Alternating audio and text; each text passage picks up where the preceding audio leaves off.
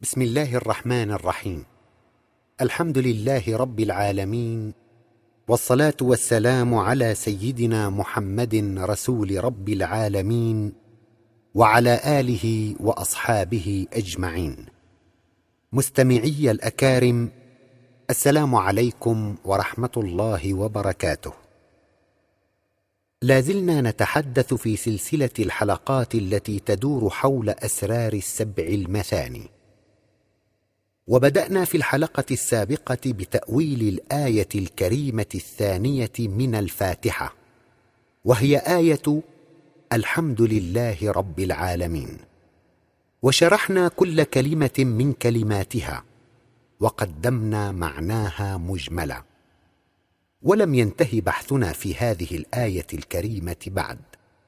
في هذه الحلقة سنتحدث عن ارتباط كلمة الحمد لله رب العالمين بما يعرض لنا في هذه الحياة من ظروف وأحوال من عسر ويسر أو مرض وصحة أو فقر وغنى وكيف أن الحمد لله على كل هذا وعلى كل حال من الأحوال. قد يعرض لك سؤال من الأسئلة فتقول تبين لي مما سبق من شرح وبيان أنه لا يقع واقع في هذا الكون إلا وقد أذن به الله وشاء وأنه ما من حادث يحدث إلا انطوى على فضل ورحمة وإحسان فكيف نؤول على ضوء ما عرضتموه جريمة القتل؟ تقع على القتيل فتذهب بحياته وتحرم زوجه وبنيه من عطفه ورعايته وتسبب للقاتل الخزي والعار وتزج به في السجون بالدنيا وتلقي به غدا في النار. وكذلك السرقة والزنا وسائر أنواع الجرائم والتعديات. وهل وقوع ذلك كله وحدوثه تشمله كلمة الحمد لله رب العالمين. وهل نستطيع أن نعد ذلك فضلا ورحمه وعناية من الله بكل من الطرفين؟ القاتل والمقتول والسارق والمسروق ماله والزانية والزاني والمعتدي والمعتدى عليه وهل كل ذلك يحمد تعالى عليه؟ وجوابا على هذا السؤال وبوجه الاختصار أقول ما دام كل واقع في هذا الكون لا يقع إلا بعلم الله ومن بعد إذنه. فلا شك أن كلمة الحمد لله تشمل وبدون استثناء كل حادثة وواقع. وله الحمد تعالى على كل حال. ونفصل ولا نطيل فنقول الإنسان في هذه الحياة أحد رجلين كافر ومؤمن. حي وميت أعمى وبصير أصم وسميع. فإذا أعرض الإنسان عن آيات ربه ولم يسلك طريق الإيمان التي شرعها الله تعالى وبينها لعباده أضحت نفسه في ظلمة وعمى. فإذا ما رأى شهوة من الشهوات الخبيثة استحبها واستهواها. إذ لا نور له من الله يرى به حقيقتها.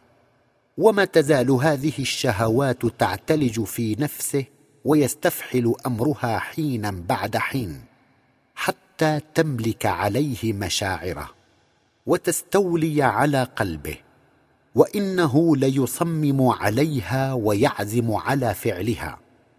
وما مثل هذا الإنسان والحالة هذه إلا كمثل امرئ سائر في واد سحيق اعترضته صخرة عظيمة سدت عليه طريقه ذلك هو مثل الإنسان هذا بالنسبة لشهوته. إنها الصخرة العظيمة سدت عليه طريق الإيمان. فمهما ذكرته بآيات الله لا يتذكر ومهما أوردت له من العبر والمواعظ لا يتعظ ولا يعتبر. ومهما حذرته من العواقب وأنذرته بسوء المصير لا يحذر ولا يخاف. ولا بد قبل كل شيء من إزالة هذه الصخرة المانعة التي تعترض طريقة. فإن أنت أزلتها فقد انفتح الطريق إلى الإيمان وأمكن المضي والسير. ولذلك ورحمة من الله تعالى بهذا الإنسان الذي أصبح سجينا وراء شهوته وقد انسد عليه بسببها طريق الإيمان أنه يطلقه فيقع فيما هو مصمم عليه ومشتهيه. وهنالك تخلص النفس مما كان مسيطرا عليها وتخلو ساحتها مما كان شاغلا لها ومالكا عليها مشاعرها. وتزول هذه الصخرة التي كانت قد سدت عليها طريقها. ولا بد للنفس بعد تحقيق هذه الشهوة وخروجها من ساحة النفس والراحة التي تعقب خروجها لكي تسير في طريق الإيمان. اذا لا بد لها والحالة هذه من دافع يدفعها وسائق يسوقها. لذا يسلط الله تعالى على هذا الإنسان بعد وقوعه في شهوته صنوفا من الشدائد والمصائب والبلاء. فإما المرض وإما الفقر والفاقة وإما السجن والعذاب والتنكيل وإما العرض على القتل والإعدام. وكل امرئ يسوق الله تعالى له الدواء المناسب بحسب حاله وبحسب شهوته وجرمه. ويشتد البلاء على هذا الإنسان المجرم ويزداد في الشدة. وما يزال به يضيق عليه ويزيد في الضغط حتى تضيق عليه الأرض بما رحبت.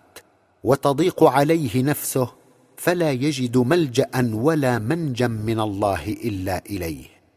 وهنالك تستسلم النفس إلى الله وتعلم أن ما أصابها من الشدة والبلاء إن هو إلا بما كسبت يداها وبسبب ما وقعت فيه من إجرام.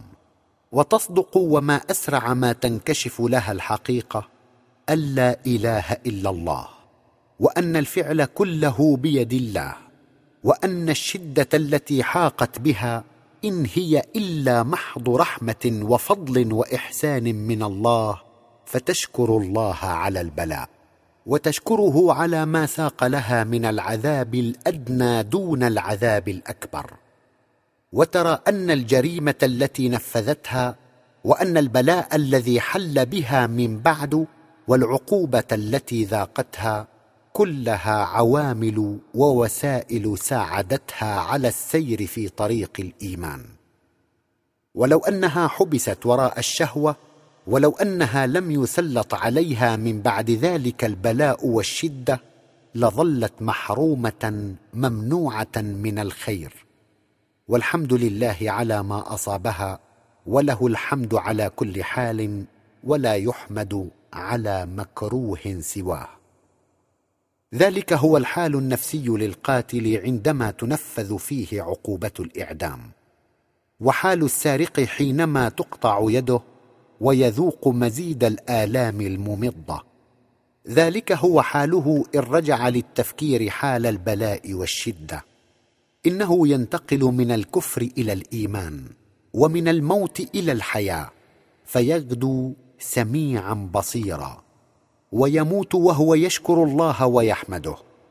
وفي الحديث الشريف يخرج من النار من كان في قلبه مثقال ذرة من إيمان. أما إذا خرجت الشهوة وحاق من بعدها البلاء والشدة وظل هذا التفكير خامدا فلا بد والحالة هذه من شدة أعظم وبلاء أكبر.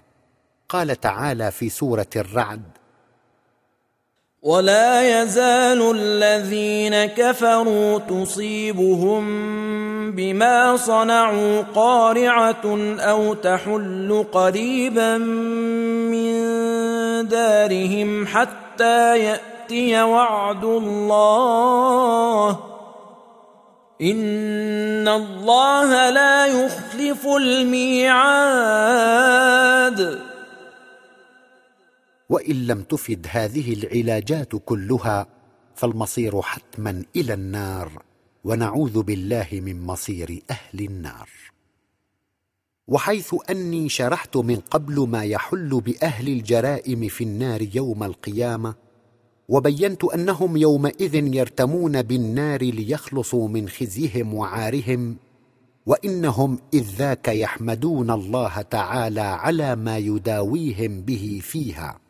فلا حاجة هنا للتفصيل عن أحوالهم بها. تلك هي رحمة الله تعالى ونعمته وفضله ومنته على المعرضين من بني الإنسان. تنبت الشهوة في أنفسهم بسبب إعراضهم. ويزين الله تعالى لهم أعمالهم فيقتل القاتل ويسرق السارق ويزني الزاني ويجرم المجرم. ثم تكون الشدة والمداواه وتخلص تلك الأنفس إن هي رجعت إلى الله مما كان بها من جرثوم الشهوات وتدخل في حصيرة الإيمان وتحمد الله على ما عالجها به من علاجات. أما بالنسبة للمقتول وزوجه وبنيه والمسروق ماله والمعتدى عليه فلا تظنن أن الذي اعتلجت في نفسه جريمة القتل أو السرقة أو الزنا والتعدي يستطيع أن يسرق أو يعتدي على أي إنسان أراد.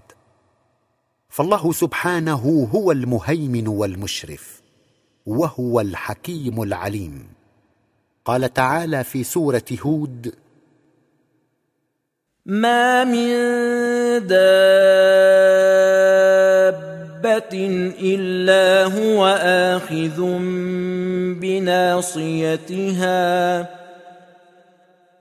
ان ربي على صراط مستقيم فاذا انتهى أجل المرء وكان من الحكمه والخير ان يموت هذا الذي انتهى اجله قتلا. وبهذه الصورة الرهيبه ساق الله تعالى القاتل إليه وجعل تنفيذ جريمته عليه. وهنالك تكون الشدة التي تقع على المقتول ساعة إذن دواء لنفسه وعلاجا إذ أنه لا بد أن يكون من قبل قاتلا فنال جزاءه. وجزاء سيئة سيئة مثلها. أو أن له من الأعمال السابقة ما اقتضى أن يكون موته بهذه الصورة. فلعله إذا هو التجأ وأناب تطهر نفسه وتخلص مما بها من ادران قال تعالى في سورة البقرة ولكم في القصاص حياه يا اولي الالباب لعلكم تتقون وكذلك الأمر بالنسبة للمسروق ماله والمعتدى عليه. لا بد أن كلا منهما سبق أن ظلم فأعاد الله تعالى عمله عليه. قال تعالى في سورة الأنعام وكذلك نولي بعض الظالمين بعضا بما كانوا يكسبون. حتى أن الزاني الخبيث لا يقع عمله وعدوانه ولا ينفذ شهوته إلا على امرأة فاجرة خبثت نفسها وتطلبت هي أيضا الفاحشة. قال تعالى في سورة النور الزاني لا ينكح إلا زانية أو مشركة والزانية والزانية لا ينكحها إلا زان أو مشرك وحرم ذلك على المؤمنين. وهكذا فهذه الذات العلية قائمة على الكون بالقسط وبيدها نواصي الخلق تسيرها بالحق. وما من واقع يقع إلا من بعد إذنه. ولله الحمد على كل ما يسوقه لعباده. قال تعالى في سورة الرعد وكل شيء عنده بمقدار. عالم الغيب والشهادة الكبير المتعال. فإن أنت أردت ألا يعتدي معتد عليك فاستقم كما أمرت.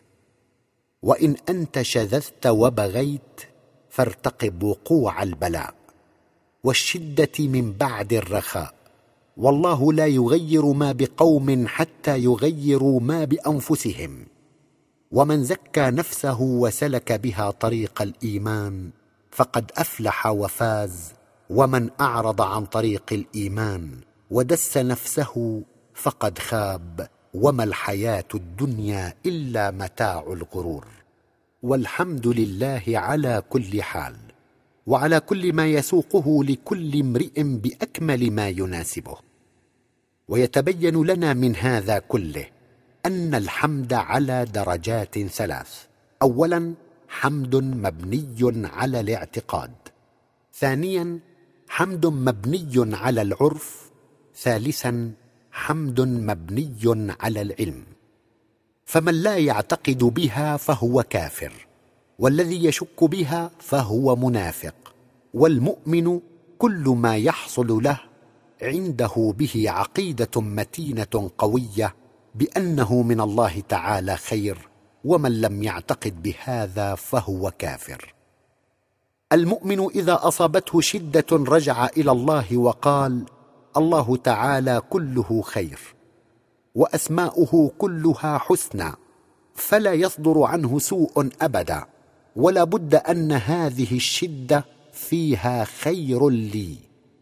إذا قوي الاعتقاد تحول إلى عرف ثم إلى علم وذلك هو أقوى الإيمان. ويطول البحث ويطول إذا نحن أردنا أن نتابع لك الشرح من كلمة الحمد لله رب العالمين بفاتحة الكتاب. ويعجز البيان ويقصر اللسان عن تبيان ما تتضمنه كل آية.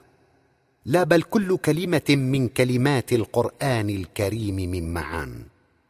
لأنه كلما أقبل الإنسان على خالقه أكثر وأكثر تفتحت له معان سامية علية جديدة من كلام الله تعالى وكانت لديه أوسع وأظهر. ولا شك أن هذا ليس له حد ولا انتهاء. وجل ما نقوم به نحن الآن أننا نضع بين يديك نماذج ومثلا من معاني القرآن الكريم. لكن هذه النماذج والمثل لا تكسبك علما ولا تصل بك إلى يقين بل إنما تفيدك معرفة وتريك طرفا ممن طوت عليه آيات القرآن الكريم من معان. أما إذا أردت الوصول إلى الحقيقة واشتاقت نفسك للاستغراق في بحار علم اليقين فعليك بسلوك طريق الإيمان. هنالك تنكشف لك حقائق هذه المعاني ويحصل لك بها العلم الصحيح والنعيم المقيم والعلو والسمو وتراها بعين البصيرة رؤية نفسية أبلغ وأوضح من رؤيتك للأشياء بحاسة البصر. قال تعالى في سورة الرعد أفمن يعلم أن ما أنزل إليك من ربك الحق كمن هو أعمى إنما يتذكر أولو الألباب لا القشور والمظاهر فمن غدا طاهر القلب إذ صار من أهل الإيمان هذا يعرف. وقلبه من العلوم الكبرى من حضرة الله ورسوله هو يغرف. على أنك قد تقول أمن الممكن أن تعي نفسي هذه المعاني كلها التي أوردتموها من كلمه الحمد لله رب العالمين. وقد ذكرتم ما ذكرتم من معان كثيرة بمجرد سماع هذه الآية. التي لا تستغرق تلاوتها إلا بضع ثوان وهل أتصور أن أفقه ذلك كله في لحظة واحدة؟ هذا السؤال سوف نبحثه ونجيب عنه في الحلقة القادمة إن شاء الله. ونكتفي اليوم بهذا القدر من البحث في آية الحمد لله رب العالمين. رغم أن الحديث يطول فيها. والسلام عليكم ورحمة الله وبركاته.